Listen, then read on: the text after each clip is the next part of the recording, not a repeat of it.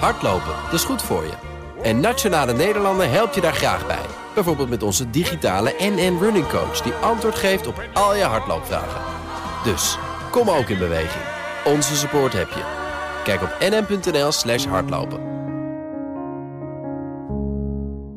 We gaan naar onze, uh, onze vaste prik op dinsdag en donderdag, laat ik het zo maar zeggen. De Oekraïne-update met Bernard Hammelburg, onze buitenlandcommentator. En Europa-verslaggever Geert-Jan Haan. En die komt vanuit Polen tot ons. Goedemorgen, mannen. Goedemorgen. Goedemorgen. Ja, uh, straks over jouw bezoek aan Polen meer, uh, Geert-Jan.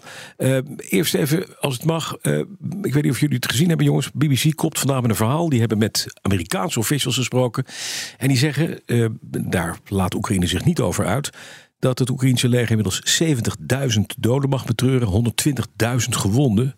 Op een totaal van een half miljoen mensen die opgeroepen zijn. Dat betekent, zou betekenen, als dit waar is, dat de helft van het Oekraïnse leger dus of in het ziekenhuis ligt of in het graf. Ja, um, het verhaal is uh, ontleend aan een al eerdere publicatie van de New York Times. Net voor de uitzending hadden Geert-Jan en ik het er ook nog over. Want het zijn inderdaad schrikbarende cijfers. Um, en uh, ja, dat verhaal is nog wat. Ik meen dat het op de, 18, 8, op de 18e in de New York Times stond. In een iets andere vorm. Ik heb het inmiddels opgezocht. Mm -hmm. Maar het zijn inderdaad schrikbarende cijfers. We, we, ze zijn niet bevestigd, want dat willen de Oekraïners niet doen. Nee, begrijpen nee. we ook best. Ja. Um, maar het geeft een beeld van uh, hoe gruwelijk die oorlog is. En dit is natuurlijk vooral het verhaal dat zich afspeelt op het front. Hm. He, uh, dat, dat, dat inmiddels nou ja, beruchte statische geheel. Waar de, de, de, de overwinningen heen en weer minuscuul zijn. En dat heen en weer millimetert. Waar ongelooflijke hoeveelheden munitie worden afgeschoten. En enorm veel mensen omkomen. Aan Russische kant schijnt het nog veel erger te zijn trouwens. Maar daar heb ik zo snel de cijfers niet nee, van bij de hand. Nee, nee. Ja, die heb ik hier uh, voor me, want ik heb ook het artikel geopend, Bernard. Uh, ja. Dat nadert volgens Amerikaanse officials de 300.000. En ja, Oekraïne houdt elke dag ook zelf uh, statistieken bij, want dat is nodig voor het moreel in het eigen land. En dan zeggen ze dat de teller, ja, ik zeg het heel oneerbiedig, maar de teller aan uh, Russische kant nu op ruim 260.000 Russische militaire slachtoffers staat. Maar volgens de Amerikanen gaat het dus rap richting de 300.000. Tja, het is inderdaad verschrikkelijk dat er zoveel leed daar bij die fronten uh, gebeurt. En dat er eigenlijk inderdaad gemillimeterd wordt. Bernard zei dat net al. Uh, Gert-Jan, eventjes. je zit ook op de uh, op het feit hoe is het vannacht geweest. Hè? Uh, Oekraïne uh, en in buur, buurland Rusland. Hoe is de afgelopen nacht geweest daar? Ja, Rusland zegt dat ze weer Oekraïnse drones hebben neergehaald. Mm -hmm. Dit keer boven Tula. Tula is ten zuiden van Moskou en zo'n 400 kilometer van de grens met Oekraïne vandaan. Ze zeggen er niet bij, uh, dat doen ze in geen enkel bericht, of die drones nou uit Oekraïne komen of vanuit Rusland zelf opstijgen. Want dat blijft de discussie. Ja. Of er dus uh, sabotagegroepen zijn in Rusland die telkens uh, Rusland zelf lastigvallen met die uh, drones. Um, en verder, ja, hoe zal ik het omschrijven? Ik had het er met Bernard over. Het is uh, niet rustig aan het front. Daar wordt natuurlijk uh, flink gevochten en flink geschoten. Alleen de grote um, aanslagen zoals we ze wel eens zien en beschouwen op een uh, dinsdag of donderdagochtend, die zijn er vannacht niet geweest. Dus ja, laten we dan toch maar zeggen, gelukkig ja. was het op dat gebied rustig vannacht. Ja, zeker. Dan eventjes naar iets anders. want Bernard Poetin gaat op Nee, dat zeg ik niet goed. Hij gaat naar Sochi, die zuidelijke stad aan de Zwarte Zee.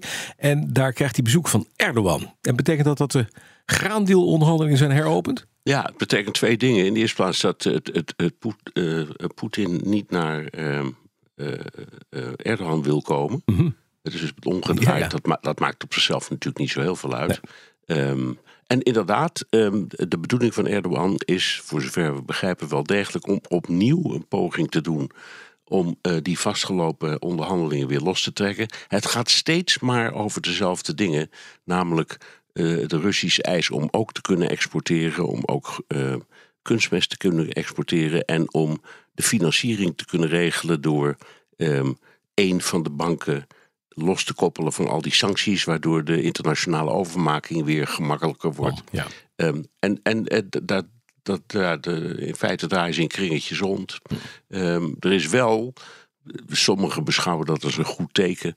Uh, gisteren voor, de, voor het, het, tweede schip uit Odessa vertrokken. Dat net als het eerste daar al anderhalf jaar lag. Ja. Alleen aan boord van dat schip zat geen graan, maar ehm, eh, oud ijzer.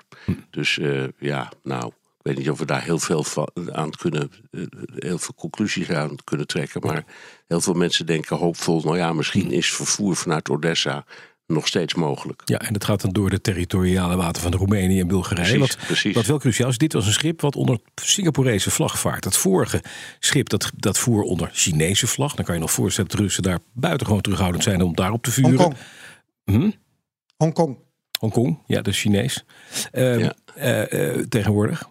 Eh, en, en dus wat dat betreft, eh, dit is een Singaporees schip. Dat ja. Ja. ja, toch een ander, ander verhaal. Eh, maar ook daar wordt niet op gevuurd. Dus dat is wel goed nieuws. Hij kan er ook niet omheen, hè, eh, eh, Poetin. Eh, je kan hier niet op gaan schieten in territoriale water van Roemenië en Bulgarije. betekent dat je, dat je een NATO, NATO-land eh, schendt. Nee, maar als, als je daar gelijk in hebt, als hij dat niet kan, dan betekent het dat die route echt open komt. Ja, precies. Want dan betekent het dat hij ook in de toekomst niet gaat doen. Weten we niet hoor, want Nee, nee. hij heeft helemaal aan het begin wel een poging gedaan om zo'n schot te lossen eh, in die vaarroute. Dus het is nog steeds een beetje griezelig. Eh, je weet, er is ook nog steeds het probleem van de verzekering. Ja. Eh, want je ziet maar verzekerd te krijgen. Daar schijnen nu wel oplossingen voor klaar te liggen. Maar het is allemaal kantje boord. En het zou fantastisch zijn als Erdogan, ere zij wie ere toekomst, hij blijft eh, zijn best doen. Het zou geweldig zijn als Erdogan het voor elkaar krijgt. Ja. Eh, eventjes naar het, het andere. Hij gaat dus niet, je zei het al eventjes, niet naar Turkije. Eh, ontvangt Erdogan. Gaat ook niet naar de G20-top in India. Wat, hoe moeten we dat zien, Geert-Jan? Als ik...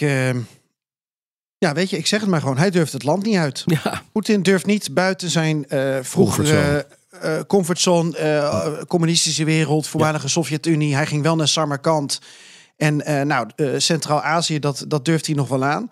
Ehm, maar hij is echt bang, denk ik, dat hem daarbuiten iets overkomt. En eh, we hebben het elke keer over: gaat hij naar Zuid-Afrika, gaat hij naar Turkije, gaat hij naar India? En dat was eigenlijk vorig jaar ook al. Gaat hij naar Indonesië? Nou, sinds eh, het strafhof hem eh, eh, zoekt, was Zuid-Afrika geen optie, maar al die andere landen wel.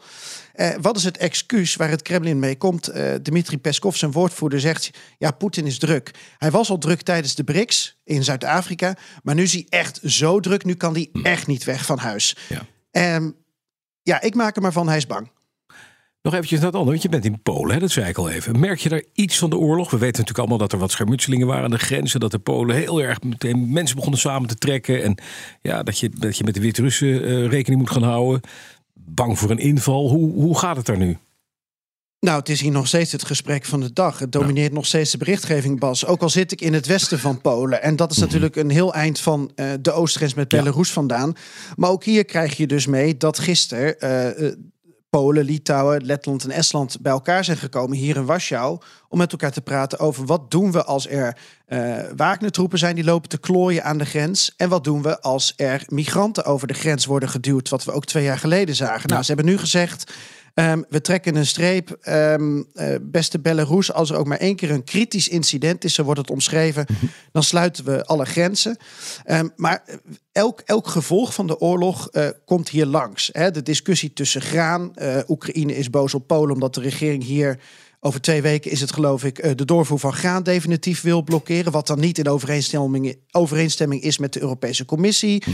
Er was hier dit weekend een cyberaanval op de Poolse spoorwegen. Ehm, spoorwegarbeiders, ik weet niet of je dat verhaal gehoord had.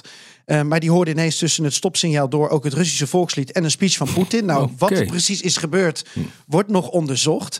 Maar dat speelt hier allemaal een paar weken voor de verkiezingen. Ik kan alleen wel zeggen, ik ben eh gisteren eh, veilig met de trein aangekomen en heb geen Russische volksliederen gehoord. dat, dan niet. Of een speech van Poetin. Eh, Ook niet. Nee, nee, precies. Nog even, Bernard, naar jou. Nieuws uit Brussel. Want Charles Michel heeft gezegd dat de EU klaar moet zijn voor de toetreding van nieuwe lidstaten in 2030. Waaronder Oekraïne.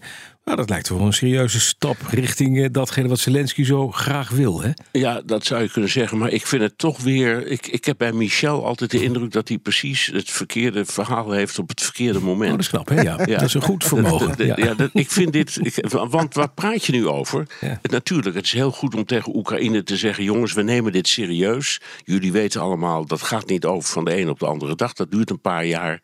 Maar zeven jaar is wel heel lang midden in een oorlog om dat te horen te krijgen. Ik vind het niet tactisch. Maar je praat ook over alle andere lidstaten. En daar veegt ze allemaal op een hoop. Albanië, Moldavië, Montenegro, Noord-Macedonië, Servië. Officieel ook nog steeds Turkije. Dat gaat dan allemaal op één hoofd. Uh, op, op één hoop. En die zouden dan allemaal over ongeveer zeven jaar lid moeten zijn. Dat vind ik tegenover die landen die al heel lang procedures hebben lopen. ook niet erg elegant. Nee. Dus ik vind dat hij in dat ene zinnetje minstens twee, zo niet drie domme fouten maakt. Ja, dat heeft hij weer knap gedaan. Ja. Ja, ja, hij wil natuurlijk weer een discussie starten hè, over de hervorming van de EU, wat ja. maar niet van de grond komt. Uh, maar ja, wat Bernard zegt, uh, over twee weken dan gaat mevrouw von der Leyen haar uh, Europese State of the Union geven. En misschien had ze hier wel iets over willen zeggen. En heeft meneer Michel als, als derde hoofd buitenland van de EU, want er zijn er drie, nu wel weer gras voor haar mooie voeten weggemaaid. Business Booster. Hey ondernemer, KPN heeft nu Business Boosters. Deals die jouw bedrijf echt vooruit helpen. Zoals nu, zakelijk tv en internet, inclusief narrowcasting, de eerste negen maanden voor maar 30 euro per maand. Beleef het EK samen met je klanten in de hoogste kwaliteit. Kijk op kpn.com slash businessbooster. Business Booster.